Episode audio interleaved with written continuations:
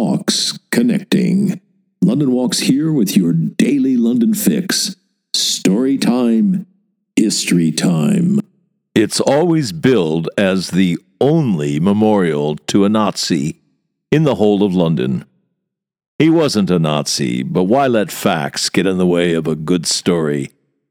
It's a little gravestone on which is written his name and the moving words, To a True Friend. The words are in German. The chap's name is Giro. Giro was the German ambassador's dog. Again, and mistakenly, he's always billed as the Nazi dog. Herr von Hoesch was the German ambassador in 1934, the year the Nazis took over. But the good gentleman was not a Nazi himself, and neither was Giro. Anyway, poor old Giro made the fatal mistake of chewing a length of cable in the garden of 9 Carlton Terrace, the German embassy, and, afraid so, Giro electrocuted himself. Today, February 21st, is the anniversary of Giro's death. His master, the ambassador, Herr von Hoesch, was heartbroken and had Giro buried nearby with a little tombstone to mark the spot.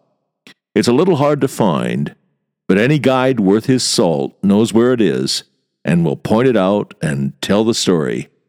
What most of them don't know is that the ambassador himself died somewhat mysteriously shortly afterwards and credit where credit's due, I'm indebted to Roger Boyes for this sequel to the story.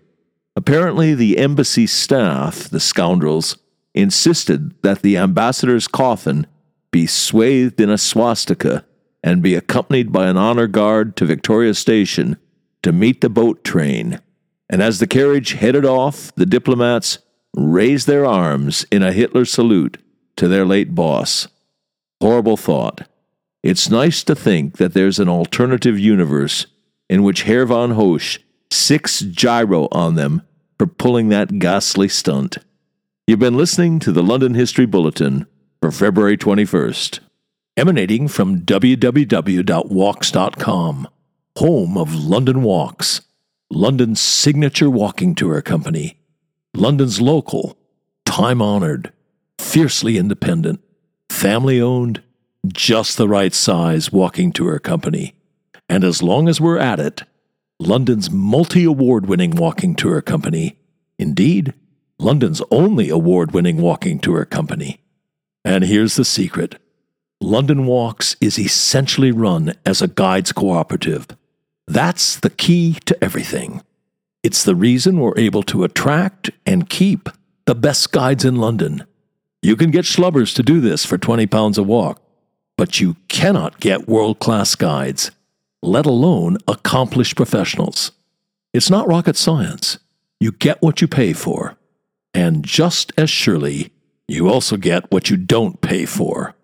Back in 1968, when we got started, we quickly came to a fork in the road.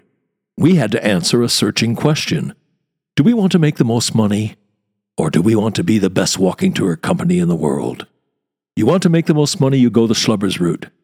You want to be the best walking tour company in the world, you do whatever you have to do to attract and keep the best guides in London. You want them guiding for you, not for somebody else. Bears repeating the way we're structured, a guides cooperative, is the key to the whole thing.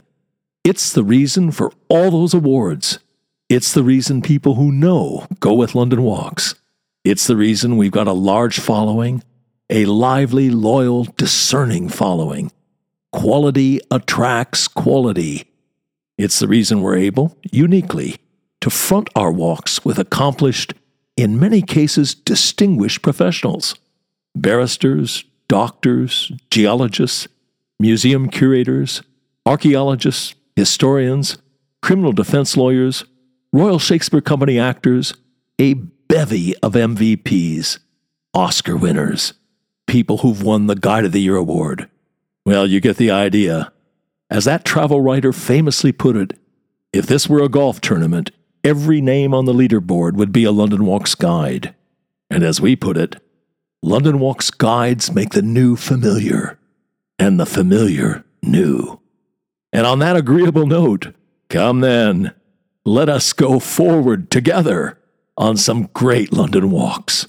See you next time when we'll tear our pleasure with rough strife through the iron gates of London life.